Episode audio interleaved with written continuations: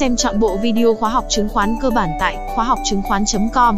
Download tài liệu và sách chứng khoán tại akirale.com.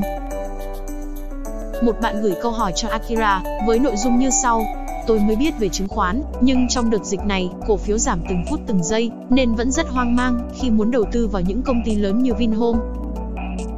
Đây là kinh nghiệm xương máu của Akira, muốn dự đoán tương lai thì phải hiểu rõ quá khứ.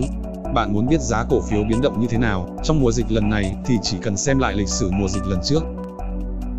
Anh cho một ví dụ thực tế đi, chứ đừng nói lý thuyết. Tôi lấy ví dụ, đây là biểu đồ giá cổ phiếu của công ty sữa Việt Nam Vinamilk. Khi bùng phát dịch lần thứ nhất, nhà đầu tư hoảng sợ bán tháo, khiến giá cổ phiếu giảm mạnh. Sau đó, Việt Nam cách ly xã hội. Nhà đầu tư bắt đầu thấy an tâm hơn.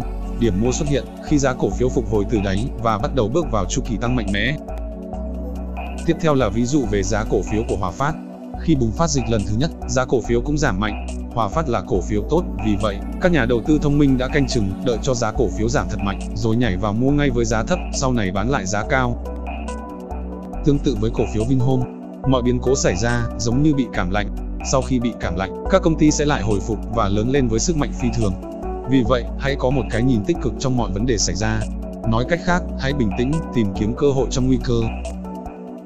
Tóm lại, bạn hãy nhớ, cảm lạnh chỉ là chuyện nhỏ, đừng sợ hãi mà hãy xem đó là cơ hội. Vì ba cảm lạnh hơi sương, ông dạy ba lớn lên sức mạnh phi thường. Vậy bài học rút ra là gì?